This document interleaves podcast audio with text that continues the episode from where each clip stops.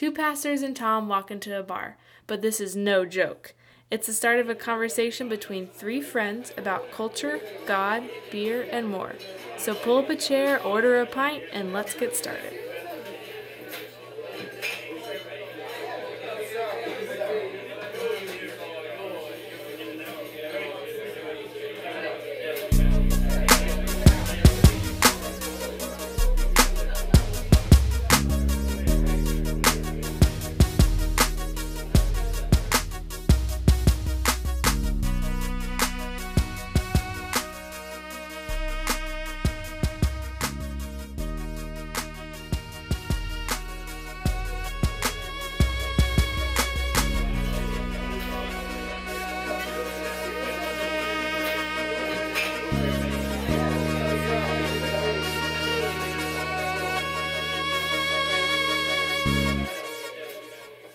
With 87% of the votes in, we are prepared to call the state of Vermont for Pint Glass Preachers.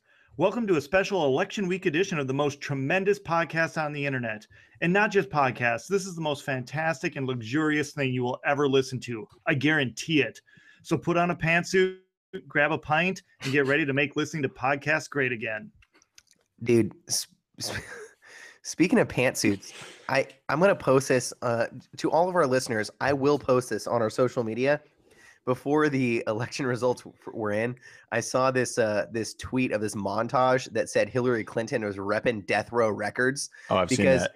each of her pantsuits matched like a Tupac outfit, a Suge Knight outfit, or whatever. So I'm gonna put that on there in homage to your pantsuit reference, Tom. Hey, there we go.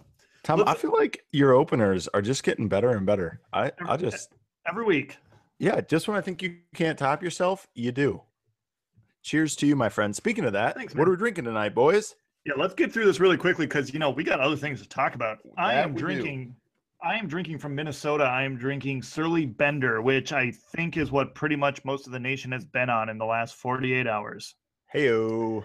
Hey, and uh, if you're like me and you're tempted to think that this is just one sick, weird, twisted dream we're living in here in America, then you'd be drinking a The Temptress Imperial Milk Stout from Gabe's home state of Texas. Well, not home Come state, on. but current state of Texas from Lakewood Brewing Company. And it's quite smooth, silky, and delicious, uh, unlike the results of our presidential election two days ago.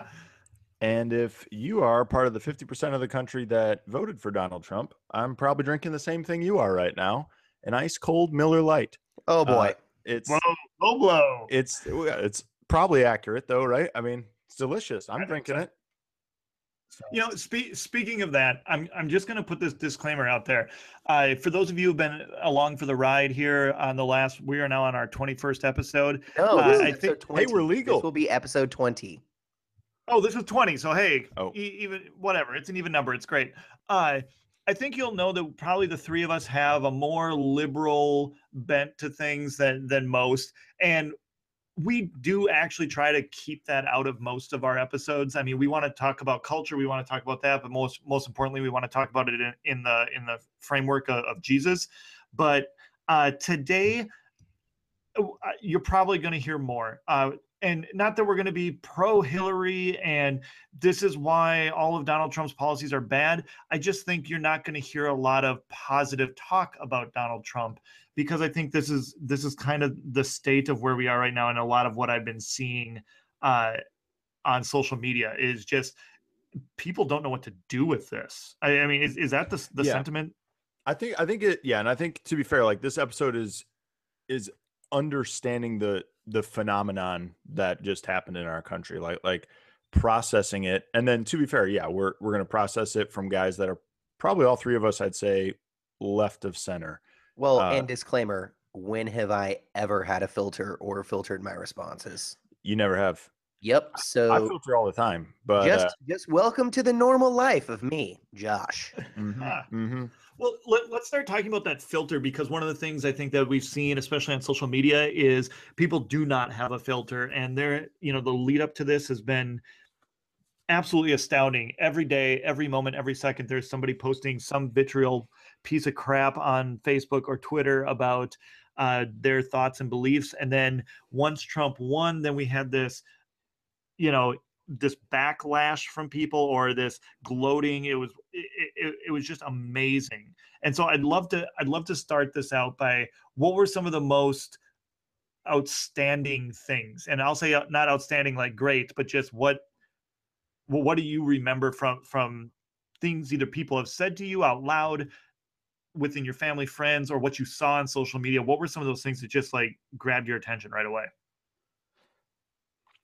Yeah, I think for me, man, I so part of it is I just remember so my my wife was uh babysitting for another family, so we were texting each other like during the election results. And we're just like, is this real? Like, and so just sort of the the surreal feeling of it is is one thing that that stuck out in my head where I'm just like, I just can't believe this is the world we're in. Like it's just that's this is what's happened.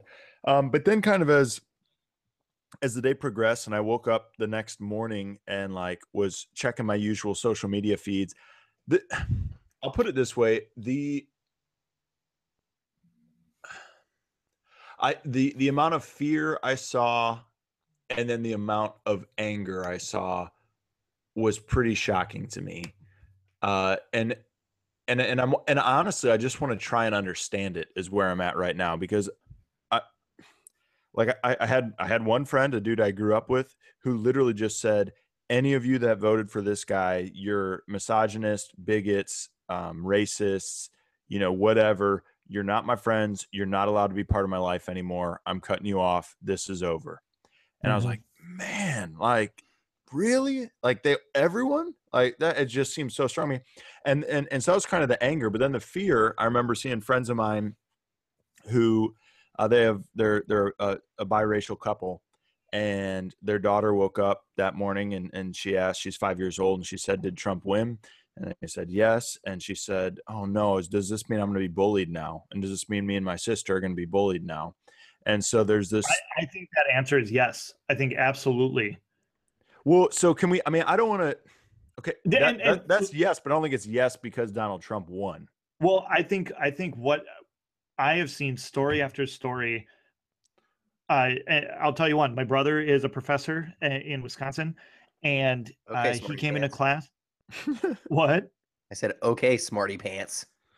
Yeah. Just uh, gloat. Uh, he came Just gloat, Tom, like every other Trump supporter has been doing the last couple of days. That's right. My brother is a professor. He's smart. Uh, he he comes into class on Wednesday, and he's about ready to start class, and a kid in the front row uh, looks to a, another person to his right who happens to be Latino and says out loud, "Why are you here? Haven't you been deported yet?"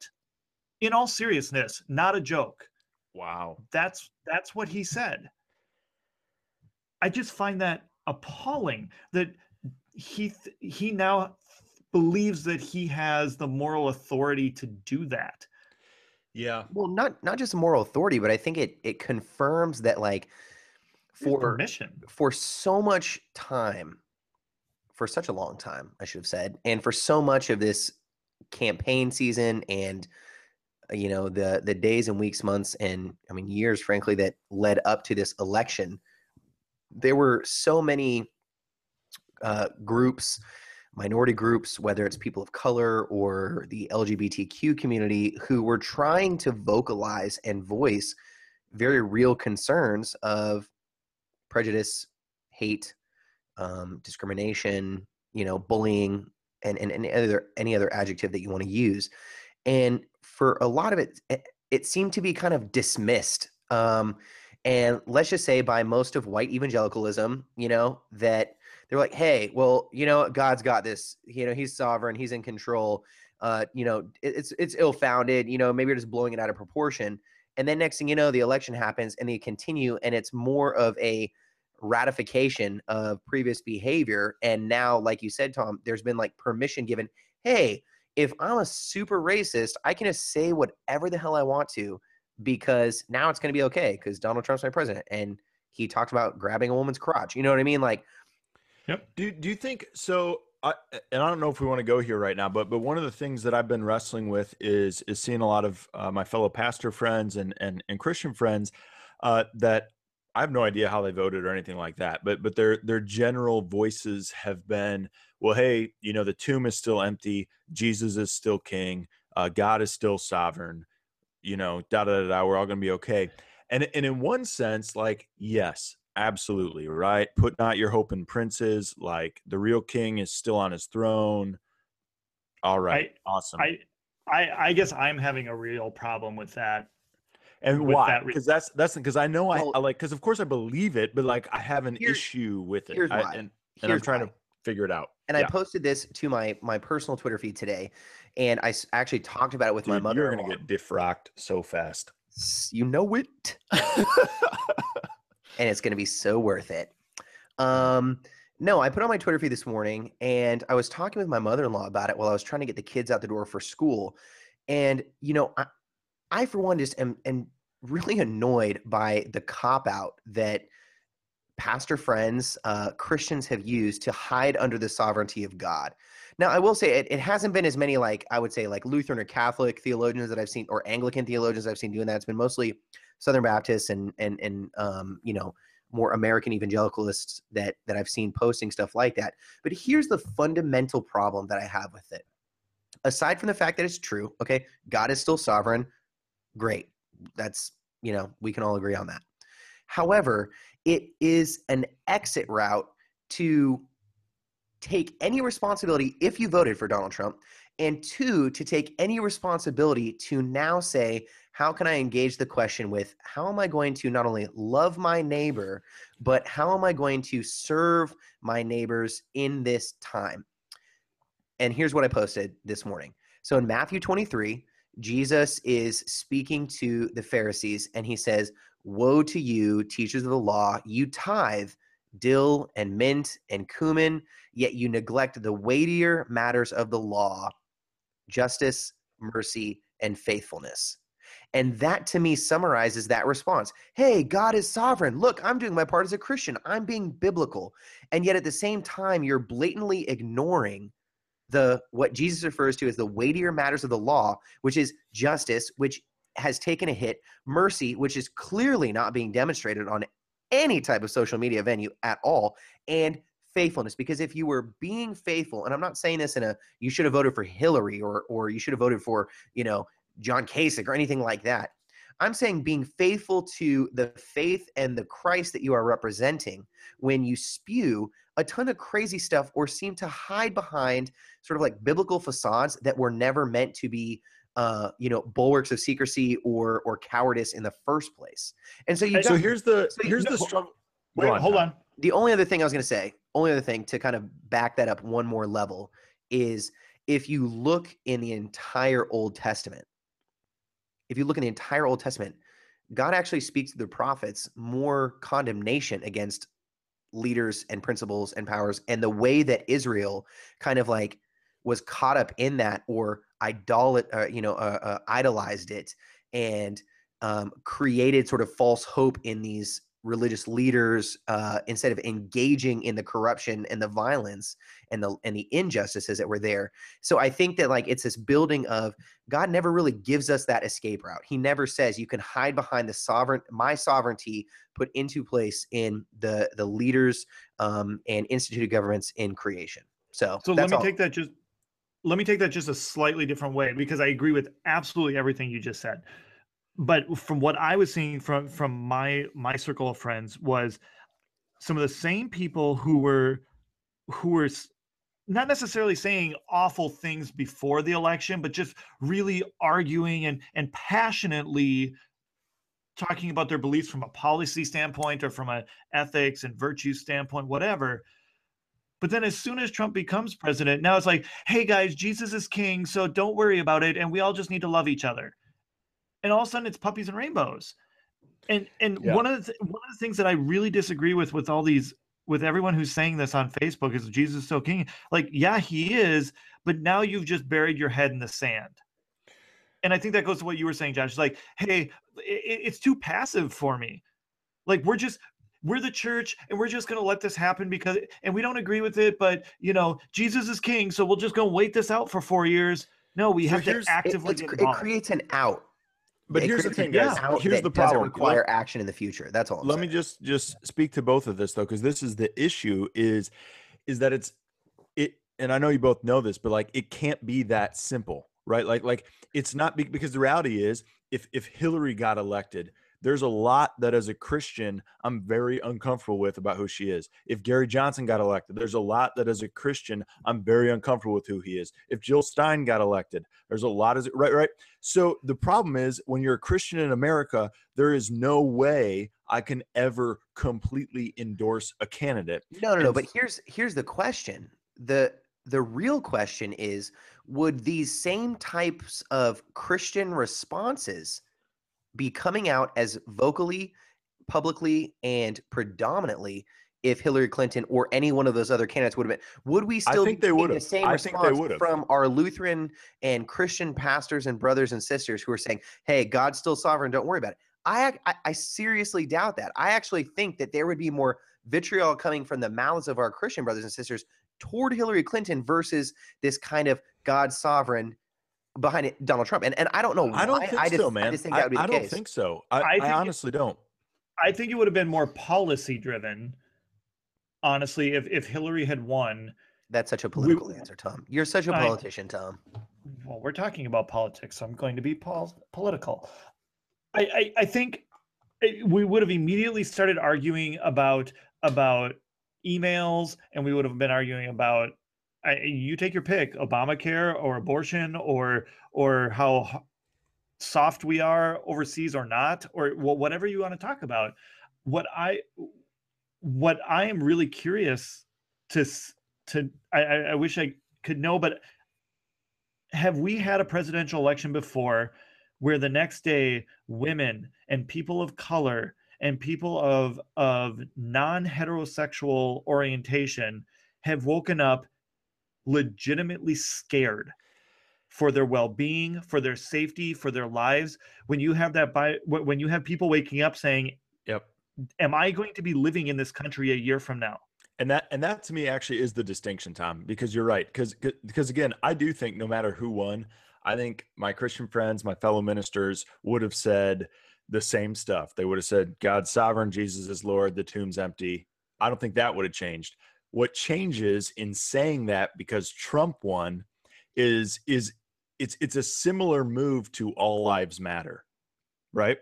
Uh, and and so it's a similar move to saying like yes this is theologically true but you're ignoring the harsh realities that some people are facing now. And that's the issue with jumping to jesus as lord without acknowledging the struggle of these minority groups in our culture Yeah, and, Yep. and actually, I think that that is probably one of the best analogies that I've heard coming out of it. Gabe is you're right. It's exactly like boom more than lives- just good looks Yeah, no, I mean you're right because to say uh, that that God is sovereign, so we should just be cool with this or accept it passively is just like saying, let's not confront the reality with the with okay, since you brought it up with the Black Lives Matter movement, let's not confront the reality that it that it's not only perceived as if black men are being targeted by police, but it's sort of actually happening. It is reality. And so let's hide behind it. Let's just kind of turn a passive, you know, ear Mhm. away from it and say, yeah, but all lives matter. Because on an on an ontological level and an existential level, that's true. Yeah, of course And no one no one argue it. Yet now living as Americans in America, post Freddie Gray, post, you know, Alton Sterling, post Donald Trump election, now we have to sit down and say, who are we and how are we actually going to engage in life in America now that this is reality without at least putting up the, you know, trying to avoid the front of saying that I'm sort of okay with everything ethereally because God is sovereign or because all lives matter. So, uh, Dietrich Bonhoeffer, like literally months after uh, the National Socialists took power in, uh, and, and I'm not making an allusion to Nazi Germany, okay? So no one get excited. Uh, but I'm excited. okay, okay, but just by by way of example, when they took power in Germany, uh, he got up at a at a pastors' conference and delivered a paper called "The Church and the Jewish Question," and and in it he outlined three possible responses for the church uh, in in light of National Socialism, and and the first one was that the church can just comply, right? You can say, "Hey, two kingdoms. Hey, this is just what it is. This is the way it's got to be, and we're just going to roll with it." Uh, he said, or two, uh, the church can can mend the wounds of those crushed under the wheel of the state, right? So people that are, are getting crushed down, the church mends the wounds of those crushed under the wheel of state. And he said, or option three, the church can jam a spoke or jam the spoke of the wheel of the state and shatter it. And, and you know, he was, of course, a proponent of option three. Um, but part Well, of me, America, the church has failed in options two and three thus far. well, for sure, three. I, and and that's where I wonder: is it is it a cop out then to go to two? Because because because I don't want to be extremist. I don't want to be overly reactionary. I don't want to lack reflection here. I, I I just think like to me, I I do think like option two is where we're at right now. Where like you know, so I posted on my wall for whatever it's worth the prayer of Saint Francis of Assisi um, right where where he says, uh, "Lord, make me an instrument of your peace. Where there's hatred, let me show love. Where there's injury, pardon. Where there's doubt, faith, despair, hope, darkness, light, sadness, joy. Grant that I may not seek to con- to be consoled, but to console, to be understood as to understand, to be loved as to love. For it is in giving we receive, it is in pardoning we are parting, it is in dying we're born to eternal life." And so, so to me, I look at this and I say, "All right." Yes, God is sovereign, of course, but there are people that are legitimately afraid and so what do i do i need to look at me first as as a, a sinner saved by grace and as a follower of jesus and say from that position how do i love those that are scared right now Well, and I think that's okay. I, I I jumped the gun a little bit because I think that that is going to be demonstrated, not just you know in the coming days, but in the coming weeks, months, and ultimately over this next four-year term minimum. Not that I'd like to even consider the idea that Donald Trump will be reelected four years from now. However, I probably don't have as much faith in our Christian church in America as perhaps you do, Gabe, in being willing to actually embody the prayer of St. Francis or many others like it. I feel like what's going to happen because of this whole God is sovereign res- initial reactionary response, I feel like the church is going to kind of ride it out until maybe things die down a little bit and then get caught up in the normal stuff instead of truly embodying those you know paradoxes and contradictions that that that St. Francis says in his prayer. You know what I mean? Like, but so here let me, sorry to interrupt but I- part of my, my struggle is this like is there anything else we can do but write out because i feel like anything right now is just reactionary no, what- No, yeah, I- no, absolutely. But what I'm saying is like, I think that there's a move to be made where you're not, yeah, you're not going extremist, going to shove like a grenade in the spoke of American government or something like that. And yet there are grassroots options available to the church and to individual followers of Jesus that can actually embody and demonstrate a love for neighbor and a solidarity and suffering with those who genuinely feel afraid and or threatened right now. And I feel like we haven't proved that. Like, let's just, since you brought it up earlier, let's just look at the Black Lives Matter movement. Mm-hmm. The vast majority of people in America who, in reaction and, you know, time shortly following some of these shootings of young black men, said, We're going to do this. We're going to embody it. We're going to walk in solidarity. And yet, who are the ones, the vast majority, who actually put Donald Trump into power?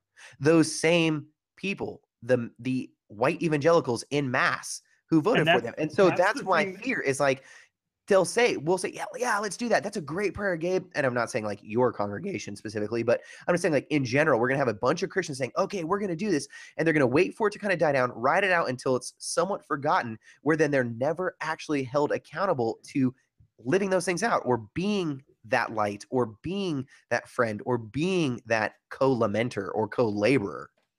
But it has to it has to be more than being that friend and and, and i agree. I, I i see and this is the this is the another one of these surprising things that i don't get is that predominantly in our in in our political landscape the church has has voted republican. And here we have a candidate our, our now president who embodies the absolute antithesis of everything that we preach and we talk about in church. Here we have someone who assaults women regularly. Here is someone who says despicable, awful things, who is racist, who is a bigot. But somehow he he got voted in. And so yeah, I agree. I don't see our church you know, what what was the what was the spoke comment? Jamming the spoke or jamming this jamming the spoke of this. I I I I just don't see the, the church disrupting it. But we have to. We have to do more. And it's not about blowing up our government and anarchy and all those types of things. I talked about this way back in our like fifth episode when we talked about politics, and I made the joke, and now it's come true. But but but I hope my joke comes true. I said, I want Trump to become president because I think we're going to come to realize really quickly that our political system needs to change, that the church has to not just blindly vote Republican, that, hey, guess what, everybody? There are Democratic Christians out there. That it that we have to figure out a new way to approach government, that we have to figure out maybe it's a new party that the that the church props up. Maybe it is uh, getting more involved in our local politics to make sure that we are raising up people who represent us in a way that we actually want to be represented. Yeah, you know? and and I, go on, Josh. Oh, I was just gonna say Tom might be good at making a good G and T cocktail, but I'm pretty good at making Molotov cocktails. If you want to go burn some, oh boy, something down. Because baby, I'm an. Well, the FBI is gonna shut You're this. this I'm saying, like, down. you don't want to throw fire bombs at anything right now. Is it just me? You know, one of the things, Gabe, that you that you asked me on the phone yesterday, uh, that we were we or we were talking about this question is: Are all people who voted for Trump are they racist, bigoted, misogynist? Like, right? That seems to be that seems to be every left left leaning person's rant on Facebook, right? Right. And we've already alluded to that a little bit here. And and well, so can I answer that?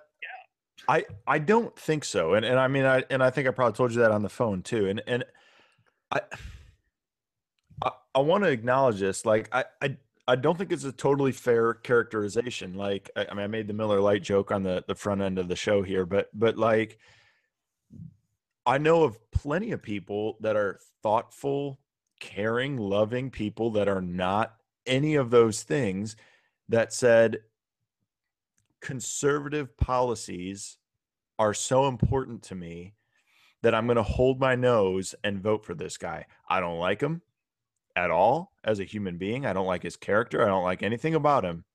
But because conservative policies are so important to me, I'm going to hold my nose and do it. I think that was a lot of people.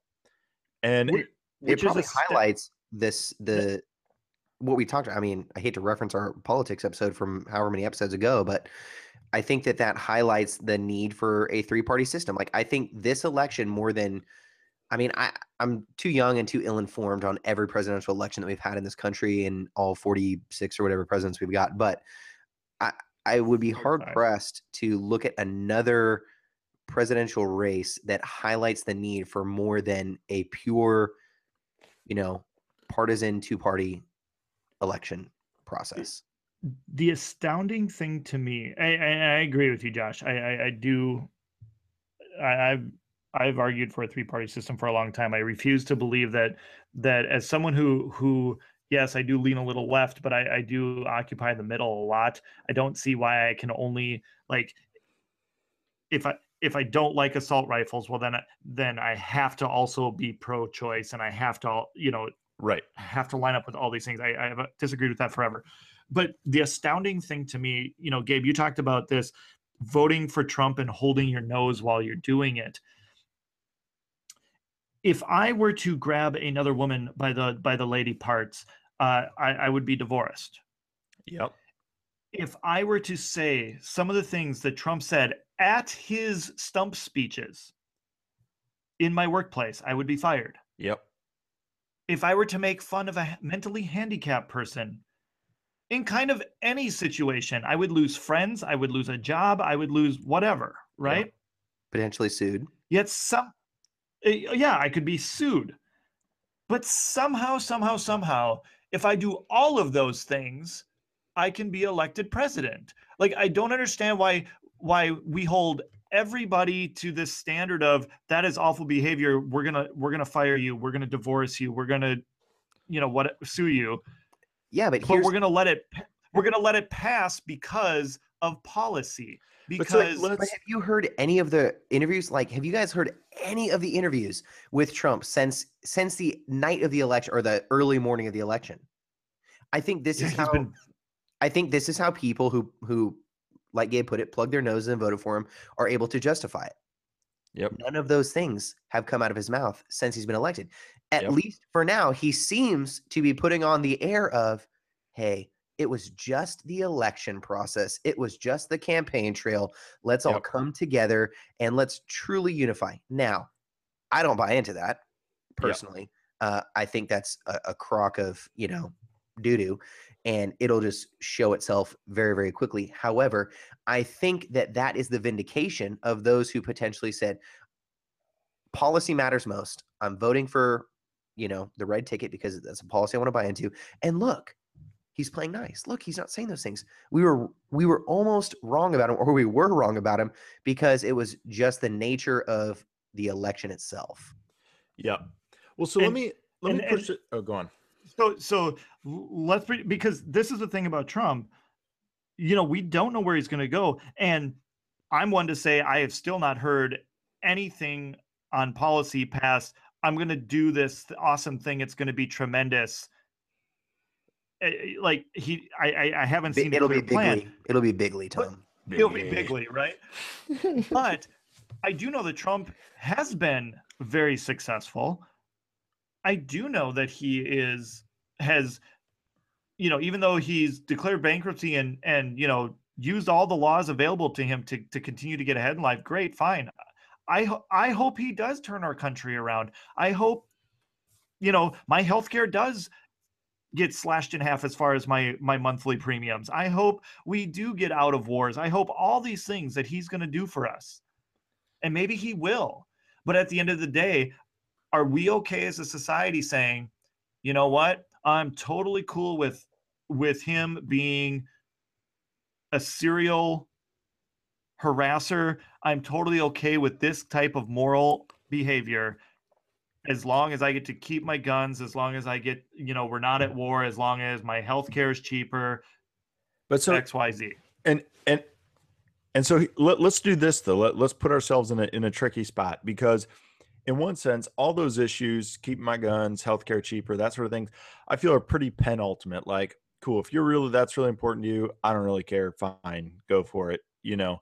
But an issue that I think all of us, even though we all would acknowledge we're a little left of center, an issue that we'd all stand behind is is I think we're all pro life, right? Yep. Yep. Um, and so, and and specifically in the sense of anti-abortion, and and we're talking the appointment of probably three Supreme Court justices in this next four years. And so, so in that sense, if I'm a Christian and I literally think an unborn baby being aborted is is killing them, uh, that that's and and I could get a Supreme Court justice in position to actually change that in our country, boy, is it not worth plugging my nose and voting for a turd? you know this is a this is a conversation that i have with my with my mom with janet quite a bit Hi, Janet. Yeah, Janet, we love you. Sorry about that one episode. but we will we we do have to we do have to get her on on, on the show at some point here Yeah. but the thing that i and i am again totally on board with with, with what you're saying as far when it comes to to abortion issues and and supreme court justices but i do not believe that abortion is the end all be all of every single thing that's happening in our country No, but, but what I'm saying is this specific election, it it it it lends itself to that because because I a long time ago got rid of the the idea that like Republicans were going to do much to actually stop abortion because it it just hasn't happened. They've just been using it to buy the evangelical vote for a long, long time. And, and George s- Bush, if they really wanted to do it, George Bush could have done it with the with the Supreme Court and the s- and and the House and the Senate as he had it. right, exactly. What what makes us think that that Roe versus Wade is going to be overturned? Well, the the hope is that because it ultimately comes down to Supreme Court decision, and if if you get a conservative Supreme Court, it flips it. I doubt it's ever going to happen. Though. I mean, like, I mean, I doubt it too. with where, just saying- especially after you got me hooked on More Perfect by Radio Lab. How good Shameless is plug that? for More Perfect by Radio Lab. If you guys want to start plugging us, Radio Lab on Radio Lab, you'd be more than welcome Go to. ahead. If you want to listen to a good podcast and not ours, more perfect. yeah, no, it's seriously good. But what I think that actually showed me listening to that entire season on one U-Haul trip was I don't, and maybe it's just a cynic in me, but I, I just don't believe that we're going to get to a point where the Supreme Court is going to all of a sudden start overturning previous dis- decisions. You know what I mean? Like I, di- I just don't like I don't see as even if I wanted it to happen, I don't see something as significant as Roe v. Wade being overturned by any Supreme Court in the in at least in the next hundred years. Yeah. Yeah. So then the, the the other side of it though is like I mean while we're on this this hot button issue like Hillary I mean if you guys watched the third debate I mean she literally was like give me a baby now I will eat it. I mean like she just like hates small children and and so the the thought then being she'll just make it that much worse.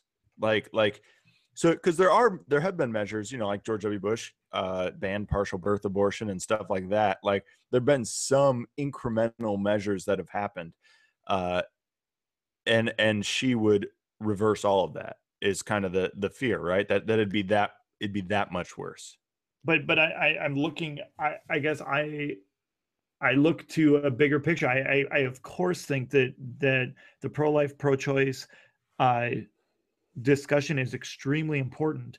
But I also think that our nine whatever we are nine trillion dollars in debt is extremely important. I think it's very important. I have three little boys in my house, and I would like to not be at war with every other country in this world. You know, I would. Yeah. I would like to. Well, we're not to to be at war with Russia, Tom, because Putin. Yeah, we, Russia's saying. right. Yeah, I, I, I just th- there are so many other issues where the the Supreme Court justice thing it is it is really important, but but to say that it all hinges on one topic, I, I just I don't buy into, and so Well, and I think that's I think that sort of summarizes uh, not only our reactions but the reactions of most of social media that we tend as human beings to focus on the issues, singular or plural, that affect us the most, highlight them, talk about them, you know, uh, exaggerate them to try and and make our points. Um, and that's probably a fair assessment of what's happened, not only in the election but post-election as well. So, with that said, um, I've actually got a really cool interview that I want to share with you guys uh, that I got to have with a local politician, one Khristy Ooh. Wilkinson. And so um, yesterday, to get her reactions, not only as um, a, a local state senator candidate, but as a female politician as well, to kind of what went down with Trump and everything, I, I talked to her for about 20, 25 minutes or so. And so why don't we take a listen to that now? And we can kind of debrief afterwards. What do you guys say? i love it josh great idea let's Gosh. do it. See, we're all friends now. Hurrah! All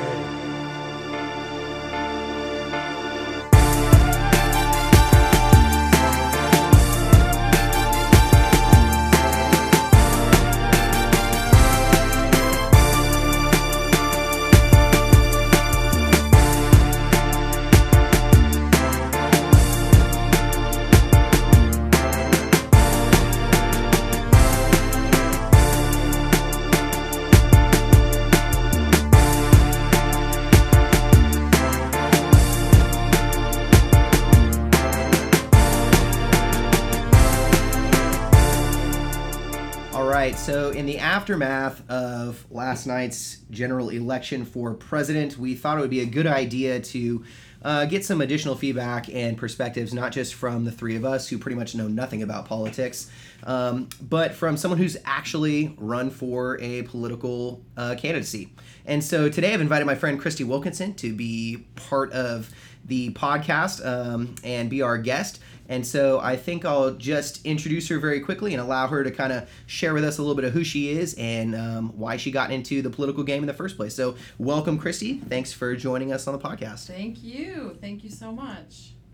Uh, I'm Khristy Wilkinson. I was the, excuse me, I was the Democratic nominee for Tennessee State Senate in a district that includes um, the majority of Chattanooga, Tennessee, and the rural portion of Bradley County, Tennessee. but you're not from Tennessee. Um, you're from a different state, right? That's right. I'm from a different state. You might be able to tell by my accent that I am uh, from Michigan. I was born in Grand Rapids, Michigan, which is on the west side of the state. And my parents got divorced when I was five years old, and so I spent the majority of my childhood moving back and forth between uh, West Michigan and Metro Detroit. So if you're from Michigan and transplanted to Tennessee, what got you into the race for one of our state senate uh, seats anyway in the first place? Well, when I got to Tennessee, um, I had left a PhD program in philosophy, and my husband was uh, employed at UT Chattanooga. That was the reason why we moved here. Within 10 weeks of moving here, we were expecting our first baby. And our lives really changed very dramatically from you know being like grad school students to being uh, parents. parents. Uh, you know there's a pretty big gap i think for sure for sure. those two things. Um, so uh, you know at once i had once i had kids i sort of had to redefine myself um, as a as a mom and somehow include my interests and find things to do that would keep me intellectually stimulated and stuff like that. Uh, so I started volunteering in my neighborhood. Um, it, it started out as just planning social events to get you know neighbors together uh, around the holidays and around causes and cleanups and um, stuff like that. Uh, and and after a couple of years, now I serve as the vice president of the neighborhood association. Um, and I, I sort of came to realize that uh, there are a lot of folks who live in my neighborhood who are dealing with issues like poverty, unemployment. Um, you know, they've, they've got family who have been incarcerated. Uh, there you know a lot of a lot of things that as a neighborhood leader you can't help with and so i started thinking more politically um, about you know how how can i serve my neighbors and improve their lives on you know the levels that a neighborhood leader can't really yeah reach. for sure and i i think there's i feel like there's usually two responses to anyone who lives in any neighborhood either to completely ignore all of their actual neighbors, you know, like park in the garage, get outside the house, shut all the windows and everything, and then go to work and kind of do that rhythm and routine every single day. Sure. But then clearly there are people like you who, from the second you move into a neighborhood, you're like, okay, cool. Who are my neighbors? How can I get involved? I want to know them. I want them to get to know me. And so, like, if you don't mind me asking, what can, can you point to anything like maybe growing up or in your PhD work or in your travels or or anything like that that sort of inspired you or instilled that sense of you know the need for community and getting to know your neighbors and then ultimately trying to run on behalf of their interests Um, this is a, a question I haven't actually given a lot of thought to, but um, you know, when I was growing up, I lived in a neighborhood that was a little bit socioeconomically diverse. There was a little bit of public housing in one part of the neighborhood. Uh, we lived on a street that was mostly like low income, working class families. Um, and then a few streets over, there were some folks who were maybe like upper middle class. The houses were bigger. It was right across the street from a school. Mhm. Uh, and there was a little tiny church. The whole neighborhood was called the Black Hills, and it was on top of a giant hill. Um, and at the top of the hill sat this adorable little white church with a steeple. And my stepmother's father, who was basically, you know, the grandpa that I knew, mm-hmm. was the pastor of that church. Um, we, he, you know, pastors in a lot of ways are community organizers. Uh, and or hopefully they are I mean, ideally. ideally i don't know how many actually are but but thank you for giving us the benefit of the doubt on that one Uh, my grandpa was definitely a community organizer. Cool. And the church itself was very active in the community. We would have these neighborhood festivals that they would put on. There, were, you know, we would go around and uh, recruit youth, and we would um, knock doors in the in the public housing and spread the word. Um, you know, so I so that was a very influential part of my life um, growing up in that church and watching how my grandpa approached the variety of people that he came in contact with. I mean, he was a man, he is still alive. He, he did homeless ministry, he did prison ministry. He was the kind of person that um, took detailed notes as people were coming in for Sunday service about what their prayers were. And he would stand for 20 minutes and make sure that every single person's name was mentioned and that every ailment and every word of gratitude was included in his prayer and we would make fun of him because it was like 30 minutes of the service we would Yeah, for sure, for sure. halfway through. Uh-huh. it's like grandpa goodness gracious can you can you give us a break you know? Yeah, yeah. um this is why you gotta always have candy when you go to my grandpa's church uh, but you know th- that was a very that was a very important part of my life um, and and seeing his concern and care for people who needed help um, you know i can always remember him you know i remember when he told me he was a democrat and i remember when he told me that it was important to love other people and those were the lessons that that i think in my childhood i think propelled me into this kind of position Yeah, that's actually really cool. Um, and I don't think that in any conversation you and I have had before that that's come up before. So that's actually really um, insightful. And like I said, and I'm I'm glad that your grandfather was at least able to be that kind of positive formative influence because especially now in the backlash of Trump's election, the outcry is actually against most of most white evangelical pastors because they were doing the opposite throughout this campaign. You know, Yeah. backing a man who is known for being misogynistic, you know, saying incredibly racist things, and generally, um, I mean, dare I say, a hate monger. And so, uh, I mean, I'm really, it's cool to hear that someone who um, holds a position that is sort of now, I mean, decried, was able to actually form and shape you to run for public office in the first place. Um, so thank you for sharing that. I mean, Yeah, that's that's yeah. actually really interesting. Now, you mentioned them uh, before. I kind of took us off on that little tangent, but um, you know, you mentioned things like affordable housing and, and, and safety in the community, better jobs. Like, were those the the main platforms that you ran on? And if not, what were you know like kind of the two to three things that, that you said, hey, this is what I'm sticking to. You know, I, I refuse to let anything else you know define me other than than these platforms for for my race. Sure. My platform was is was and is pretty well developed. I have a lot of policy ideas about things that I think will help our community. But I, I would say that the three major things that um, we focused on during the uh, general election campaign were um, a, a living wage. Tennessee has the highest percentage of low wage workers in the entire country.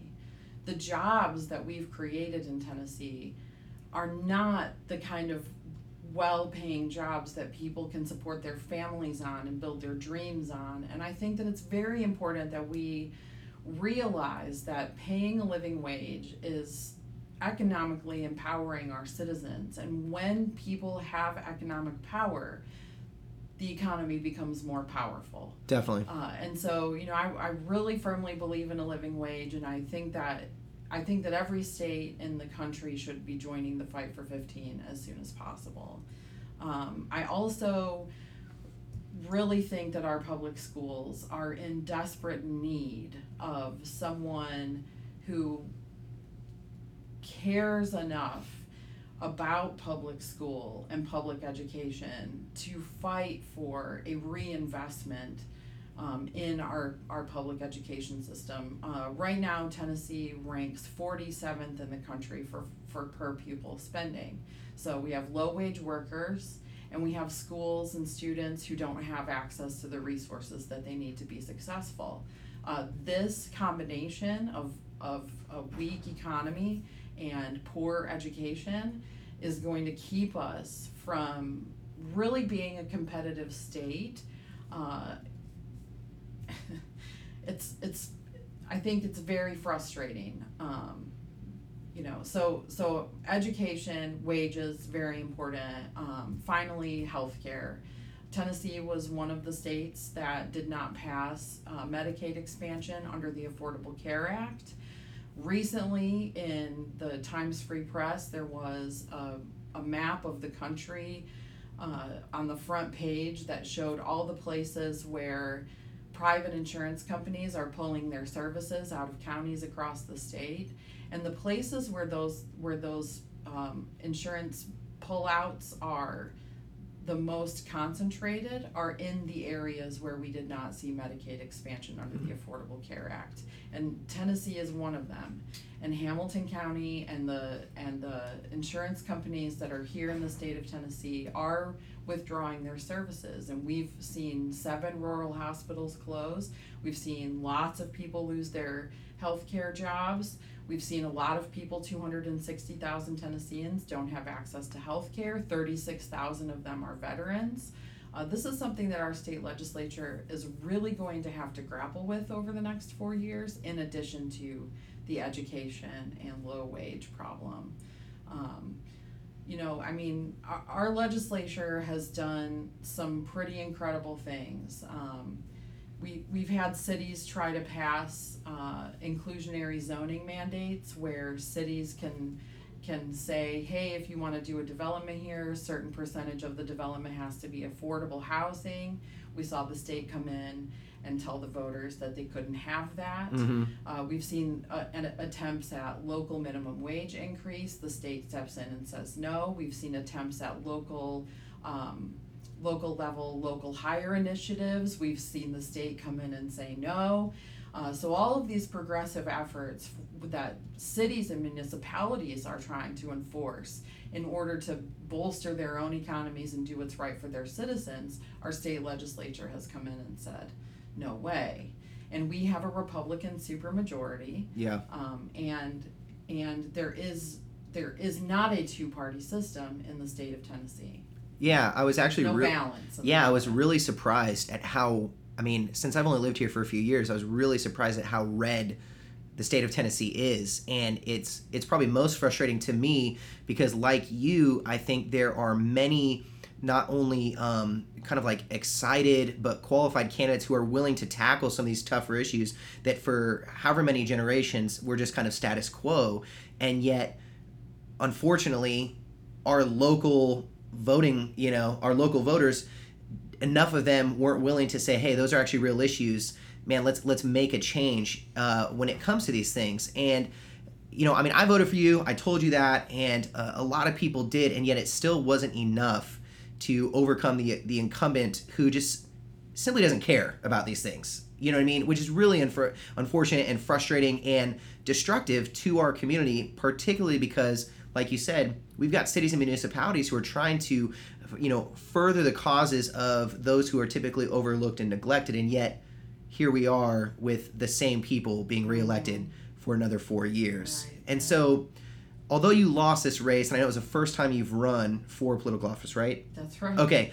Uh, the big question is, and I hope you say yes. Will you run again? Yes, absolutely. Uh, I'm already looking at seats and trying to figure out what the best plan of action is going to be. I have a lot of community projects right now that I'm going to continue working on, uh, both in Highland Park and in Chattanooga more broadly. Mm-hmm. Um, I plan on galvanizing the relationships that I've started building since the campaign started, and I see our potential for really bringing a progressive voice to some level of government in uh, Chattanooga or Hamilton County as as very positive. That's that's. Uh, I'm glad to hear such a positive and optimistic outlook uh, for our city moving forward. I, I don't think that's uh, the sentiment this morning for most of the country um, after Trump's election. And so, if you don't mind, I'd like to shift us a little bit from the local level to kind of our broader national level. Sure. And I mean, let's just let's just be really honest and get down to some some brass tacks with Trump being elected. My wife said it this morning. We've elected a celebrity uh, I mean, a television celebrity to now lead our country. It's a circus in so many regards and respects. What are the biggest challenges that the United States is going to face in the next four years because Donald Trump was elected president? I saw the choice between uh, Hillary Clinton and Donald Trump as a choice between the most qualified candidate for president to ever run, basically, and the least qualified person to ever run for sure. president. That's probably fair. um, and and I think the biggest challenge that we're going to face is having a president who doesn't know anything at all about being the president and what that means and what kind of job that is and what kind of responsibility that is. Um, I I'm I'm so angry. yeah. I'm so confused. I'm really just beside myself. I don't I don't see how it's even real. Yeah, and, and the presidency of the United States isn't a learn on the job kind of position. I mean, you're all. you're right. You we need someone who at least has been around the block, you know, and and knows the what the the office of president of the United States, the executive, you know, branch of our government is supposed to do. And like I just imagine myself like, okay, January 1 shows up, Barack Obama and his family have moved out, and Donald Trump shows up and he's sitting in the Oval Office, kind of like twiddling his thumbs, being like, uh, okay, so what do I do? And then he starts asking advisors who have terrible policy ideas, and next thing you know, we're in this like downward spiral of, I mean, destruction on all levels as a country. And so I, I think that's a really, not just fair, but like probably the best uh, perspective that to have like an extremely well qualified, the most qualified candidate versus someone who's not qualified at all that really exacerbates the situation in America for the next Right. few I years. mean, Hillary Clinton has held public office before. She's been in a in a presidential administration. She's been in the cabinet. She's been the first lady. No one else on the planet has had the kind of access to the presidential life and what that's like. No, not even any president who's run Sure. because she has had so many other positions. Uh, I, I- mean, so for you know, I mean, so to for, to just see someone who's completely who's never held public office. Sometimes I even question whether or not he's ever read the Constitution, right? Yeah, yeah, to, for sure. To, to have him be the president elect makes me terrified.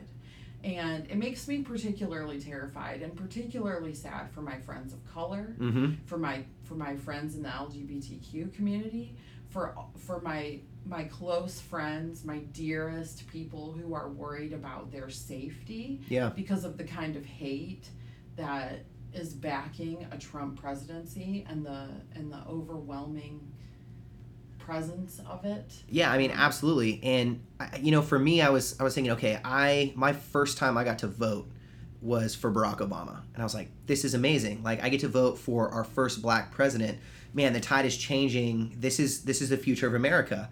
Um, you know, and it was hopeful. And then I was thinking, wow, this is crazy. I might be able to get to vote for the first minority president and the first female president. Like, this is Yeah. crazy. What a great time to be alive. Yeah. And now I feel like we've taken like three centuries of a step backwards, um, particularly when it comes to people of color, the LGBTQ community, and women in general.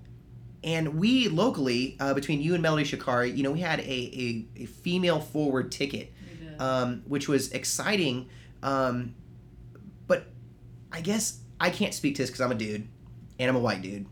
But at least from a woman's perspective, I mean, what kind of fear is there in a Trump presidency when he's got the track record of not just kind of shying away or being subliminal about it, but saying some incredibly explicit and misogynistic things time and time again? You know what I mean? Like, how does that, as, as a female politician, more importantly, I mean, how does that how does that make you feel, or what are your thoughts uh, about what that is going to do to women and minority groups here in America? Um,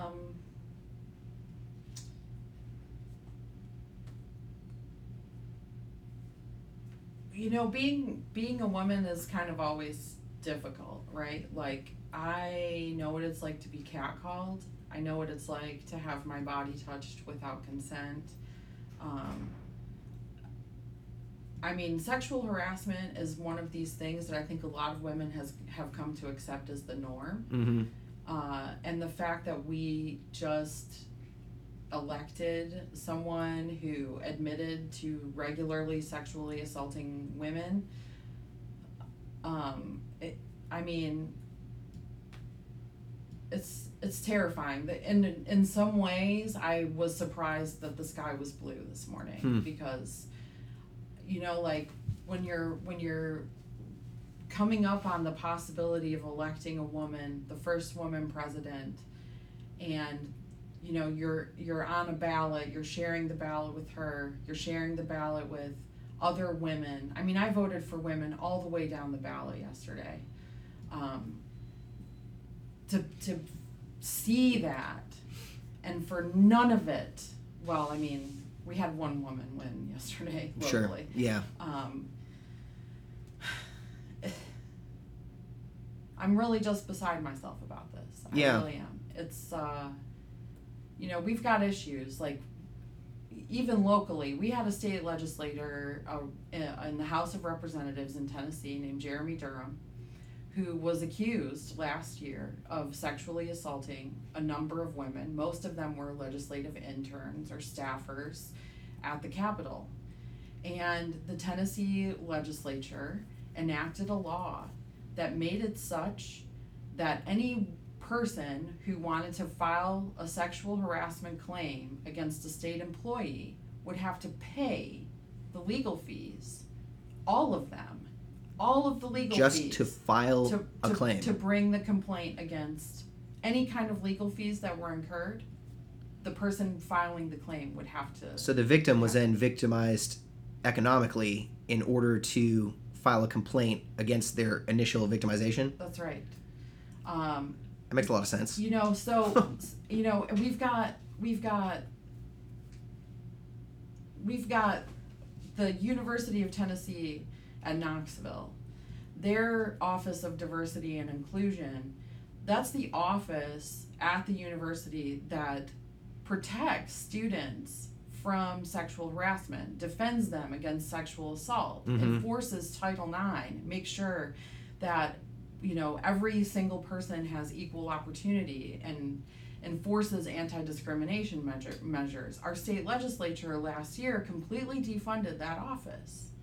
Uh, these were things that you know that the guy I ran against voted for. He supported them. Yeah. Um, there, you know, there's an attack on women. There's an attack on our LGBTQ community, and there's attack on our communities of color by the right wing party, uh, at, both at the state level and now in the Oval Office. Yeah.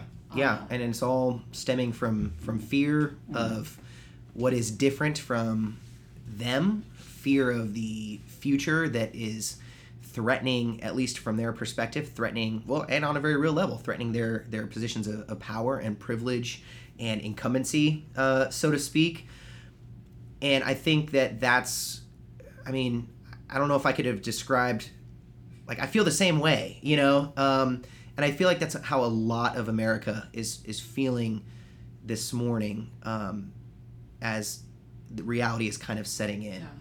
And I, I don't doubt that sexism played a large part in why Hillary didn't win. sure and and even kind of watching her trajectory through a number of uh, presidential elections, but even before that, when she was the first lady, her involvement and her and her political power as the first lady was very threatening to um, to the folks in the Clinton, the first Clinton administration. And when he ran for reelection, she had to take a step back and become the more traditional first lady, giving tours of the White House and picking China and so on Mhm. and so forth, in order to get the backing of the conservatives that, that the Clinton administration needed in order to get reelected for a Sure. second term. Uh, you know, they put a lot of pressure, and that's actually when they started going through her emails. Mm-hmm. And so that was very much motivated by sexism and the and the repetitiveness of let's go through all of her emails, let's go through her po- private uh, dialogues, let's let's investigate every aspect of her life. You know, I think was in in large part motivated by just flat out sexism in general. Yeah, I, I don't think there's much argument against that. We're, yeah, we're So- in a, we're in a tough spot here. Ah, that's a that's a really kind way of putting it. You really are a fairly optimistic person, Khristy. Um, so I just really believe uh, my optimism comes from the fact that I believe that people have power Mhm. and that you know we we can have power as long as everybody starts to realize what the real issues are and what really can be done about them and sort of uniting around the things that need to be done. This is, you know, one I mean I'm optimistic. Maybe Trump will do something impeachable in the first hundred days, right? Like, like, like nothing is beyond the realm of possibility. Sure, for sure. point, so Well, I was actually going to ask you uh, to kind of wrap up our conversation is is there anything anything positive or anything optimistic that we can look forward to any kind of silver lining now that Trump has been elected but I think you answered it hopefully he'll do something impeachable in the first 90 days or first year or maybe even first week so that we could potentially get out from under the weight of all of those issues Yes. that are, are facing us and, and all the challenge deeply embedded challenges uh, that that threaten life for the next four years and so i just want to say thank you Thank for you. taking some time i mean I, I can't imagine what it's like to have the the excitement and the just the adrenaline running waiting to see results um, and i would imagine kind of the deflation or, or feelings of being let down of not winning but um, I just can't express enough that I mean, what a strong woman you are. That even coming in today, you've got such an optimism and um, you know a positive outlook on the future to say, you know what, like, man, we tried, but guess what? Look at all the things we succeeded in, and here's where we're going to use those to our advantage to gain victory in the next election yeah. for those of us who aren't as optimistic or may be too scared to ever run for public office or just not have you know uh, the audacity that you do. What's maybe one or two things that that we can do as neighbors as community members um, as americans human beings whatever um, in these coming months and coming years to like you said use that power that we have uh, to really affect our communities in in positive ways that will hopefully open the gates and, and the doors in the future for for more change and more progress. Yeah, I mean, I would say if you know of any community organizing efforts around a cause that are happening in your community locally, something that you feel really passionate about, or even just a little bit passionate about, that you'd be willing to spend a few hours a month putting some volunteer time into. Uh, that can be a really rewarding way to be engaged in civic life without feeling despondent about the political reality. And God knows there are going to be a lot of opportunities in the next four years for us to volunteer in ver- a variety of communities Yep. and for a variety of organizations. Um, and and you know, like I mean, I've met just so many people through volunteerism uh, that it, it's kind of the thing that can save you. I think it's it's a very rewarding experience to just give back to your community and do something that that um, that satisfies that moral need inside. Sounds good to me. Yeah. Well, thank you again so much, Khristy, for sharing your thoughts and your perspectives on um, not only your campaign but the results of the general election. And uh, I look forward to laboring more in the future with you in our own community organizing efforts. Um, if there's a way that uh, that those who are listening to this episode, um, if we can help support, you know, your your future campaigning and all that kind of stuff, like, is your website still going to be up and running? Should people track you down on Facebook? Like, how can people find you to not only maybe learn more about you, but potentially support you uh, moving forward in the future well, as well? send me a friend request on Facebook. Absolutely. Um, I'm, you know, I, just building an ever growing network is, it, it's an awesome thing. Uh, we're gonna, we're sort of, we're gonna have to shift our website away from uh, campaign Sure. things. Um, but I do plan on, um, you know, blogging about the upcoming legis- legislative session and making sure that I'm doing my part to keep people informed about the things that are happening in the Senate. Um, I, you know, I'm.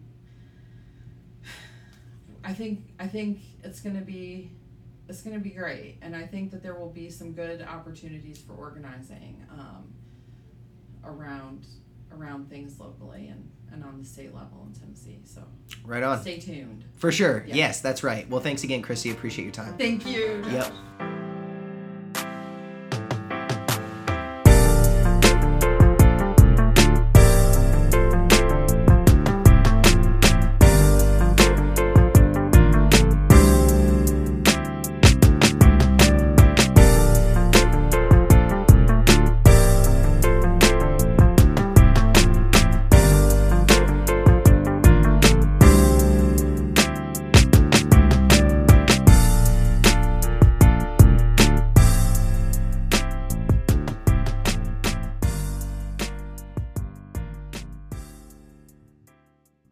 I'm sure that sucked for you, Tom and Gabe, because I got to talk to Khristy and you didn't. So, what I'm curious about is what were your reactions? I mean, what did you think about some of the things that she said and the discussion that we had regarding the election results? Real quick, Tom, I know you have one, but I'm cutting, um, which is Oh. against what we said we'd do. Uh, You doesn't line jumper.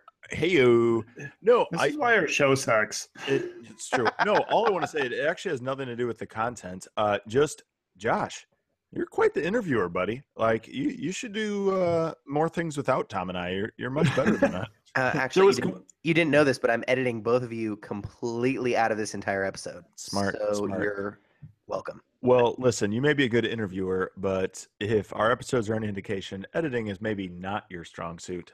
Sorry, Janet. Boom. So the the amazing thing is you put together uh you put together full sentences. Mhm, Uh you you read the questions that I wrote mhm, amazingly well. mhm. You, Do you know why? barely It's- stuttered Well- and you sounded smart. Yeah, it was. Well, see, that's the thing. After this election, my church is going to implode and collapse uh, amidst the political pressure. So I'm trying to see if I can't get a gig on maybe our local WUTC NPR radio station, public radio. Ah. You know, I don't know. Maybe just go for the gold. Who knows? I like it. Okay, so I, I really I, I was really happy with with the interview there. I mean, I thought I thought she was great. I thought she had some great points. I, I would have loved to have voted for her. Uh, one of the things though that that caught my attention was when you guys were both talking about uh, how Trump is the least qualified person to be president. And I was I was thinking back to history because I've been around forever.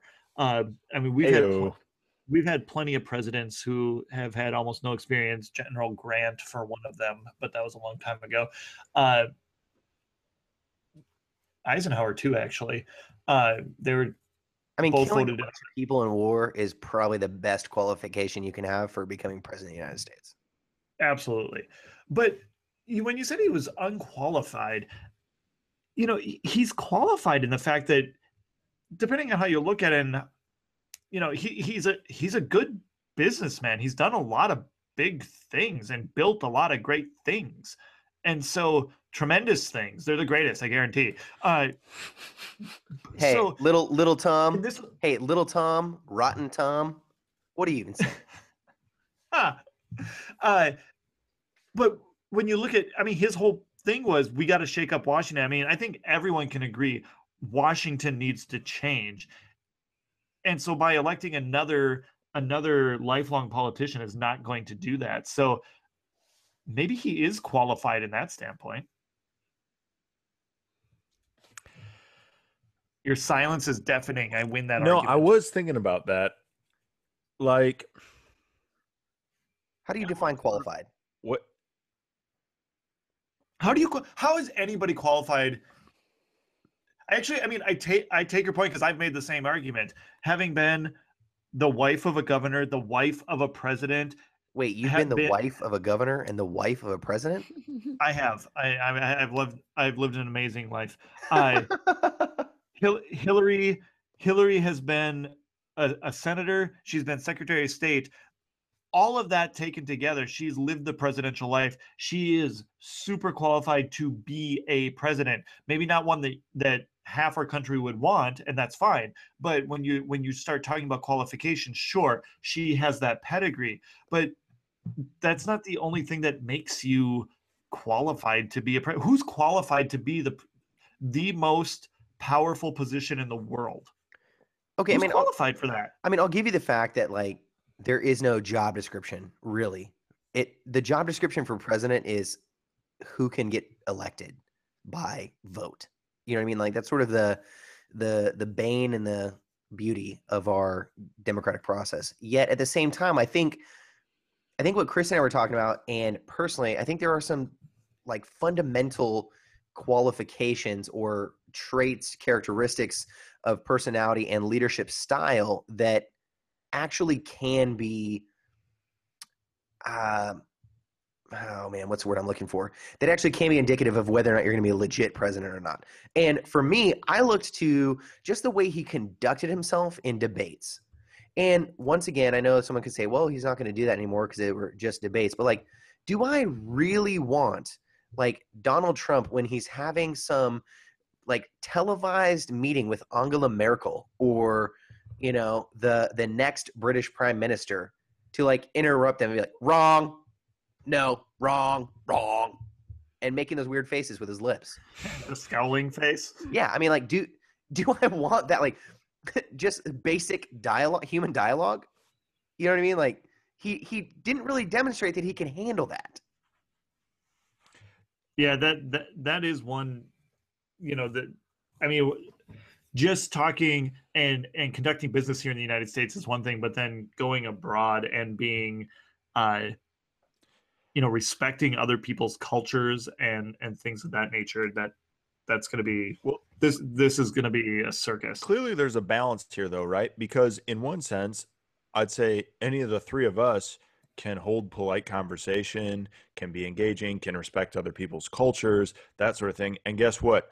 None of the three of us should be president. i dare Wha- to I, I beg to differ Okay, besides Josh, none of the three of us should be No, president. he was talking about me. oh, Josh, besi- Josh is a huge proponent of me Oh, yeah. president. yeah because you have to be at least like 45 to run for president so tom automatically qualifies yeah, Tom's been there for like a decade. No, but like, all right, fine. I'll speak for self. Let's say I was old enough. I still shouldn't be president, um, because I, I've, I didn't like.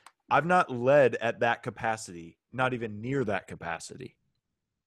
Right, and and so while Donald Trump certainly hasn't done that politically, none of us have have led or run multi-million dollar organizations. Hasn't happened.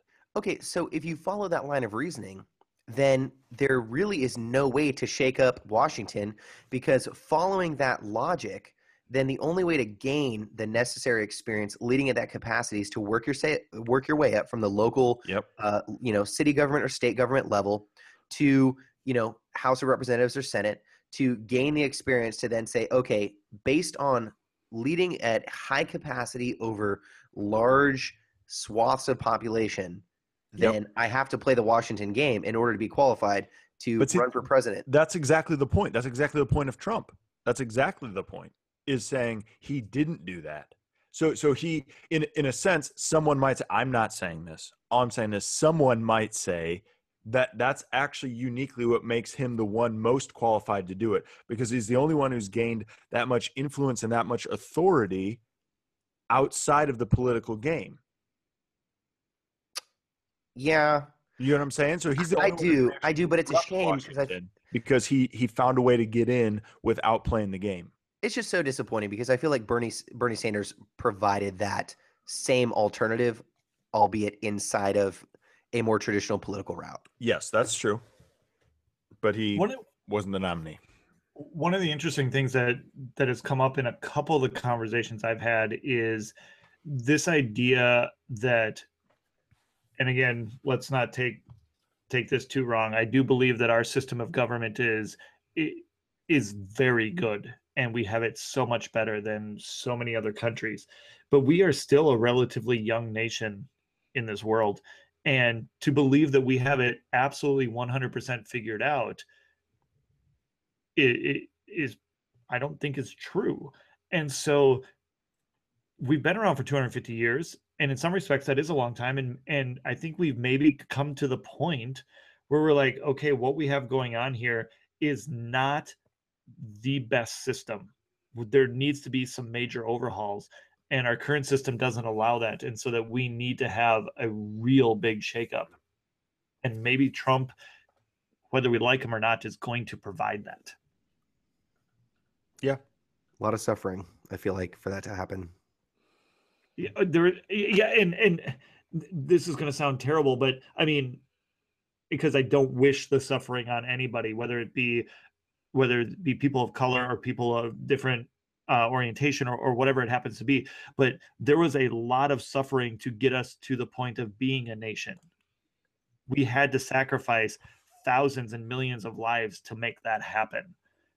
And so it's not So I think you just effectively destroyed our conversation, Tom, by alluding to the fact that Donald Trump's rise to power is of equivocal weight to the Revolutionary War. so you should stop listening to us, good listener. I'm gonna say we're gonna have to call oh, this episode good on that one. Thanks, Tom. hey, You know what? I saw a musical. Well, I didn't see it. I listened to a soundtrack on Spotify called Hamilton, and now I know all about the Revolutionary War. Oh, I am so glad for that. Yep. No, I After Trump know, got I- elected, I, put on mascara and put on an old U- the used album and just cried in my car. Oh, that's living right. Some guy liner. You know it. we have now delved into complete uselessness as far as anyone listening to this conversation. So we need to wrap it up. We need to talk.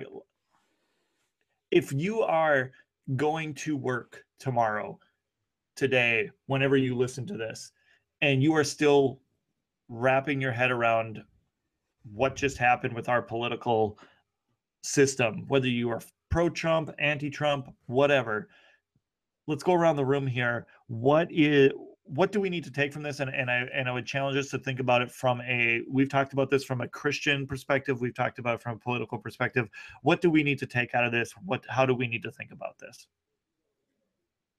I would say that I actually agree with um, Khristy towards the end of our interview. I think it was actually the last question that I asked her was, "Where do we go from here?" And I would say that more of us Americans need to be engaged in the grassroots political process, whether that's community organizing or just simply trying to make our neighborhoods better. That would be my answer. It's good. Um, mine would be. I don't have anything good, man. I, I just Drink more Miller Lite. drink more Miller Lite. No, I think we need less. We need less reactionary um, talk. Rhetoric. rhetoric yeah. Less reactionary rhetoric and more reflection. And and maybe i have the luxury of doing that as a straight white christian man and so i just sound like a, a jerk for saying that but i just think the world is so much more nuanced and so much more challenging and gray than to just say this happened now i'm mad. This didn't happen now i'm happy whatever that it we just got to just shut up and think for a while I, I would to bridge my comments about Trump and the Revolutionary War and things like that, that these next four years are going to be messy. I think the one positive thing about Trump is that it, it could spark some real change and it's gonna hurt. And I do believe to go off of your interview, Josh, that we do need I, I- I'll echo what you said. We do need to be involved. We need to we need to be more involved in the political process from all sorts of different points of view so that we can have a positive impact as a Christian, as a thinking, reflecting human being. Gabe, Mhm. Yep. these things need to happen so that our, our political system can get better, so that our the way we treat each other can get better, uh, and so that we can come out of this as with a nation that we can be proud of. Hey, at least we did really great at the Olympics this year. Yeah, we did. Hey! Killed it. Lots Killed of gold medals. Mm-hmm. Mm-hmm. That's all I've ever wanted. Thanks, Michael Phelps. Oh, Michael Phelps. Hey Yep. guys, thanks for joining us on Penny Class Preachers. Uh, we are going to uh, we are not going to be like the political candidates and and you know tell you all about how you can support us and things like that. We're just going to let that go because you've been listening to us long enough. We hope you enjoyed the episode. We'll see you next time when we'll talk about something equally important. It'll be And great. Hopefully not. It'll be depressing. tremendous. Bigly. Ha! It'll be bigly. Bigly. Have a good night, everybody.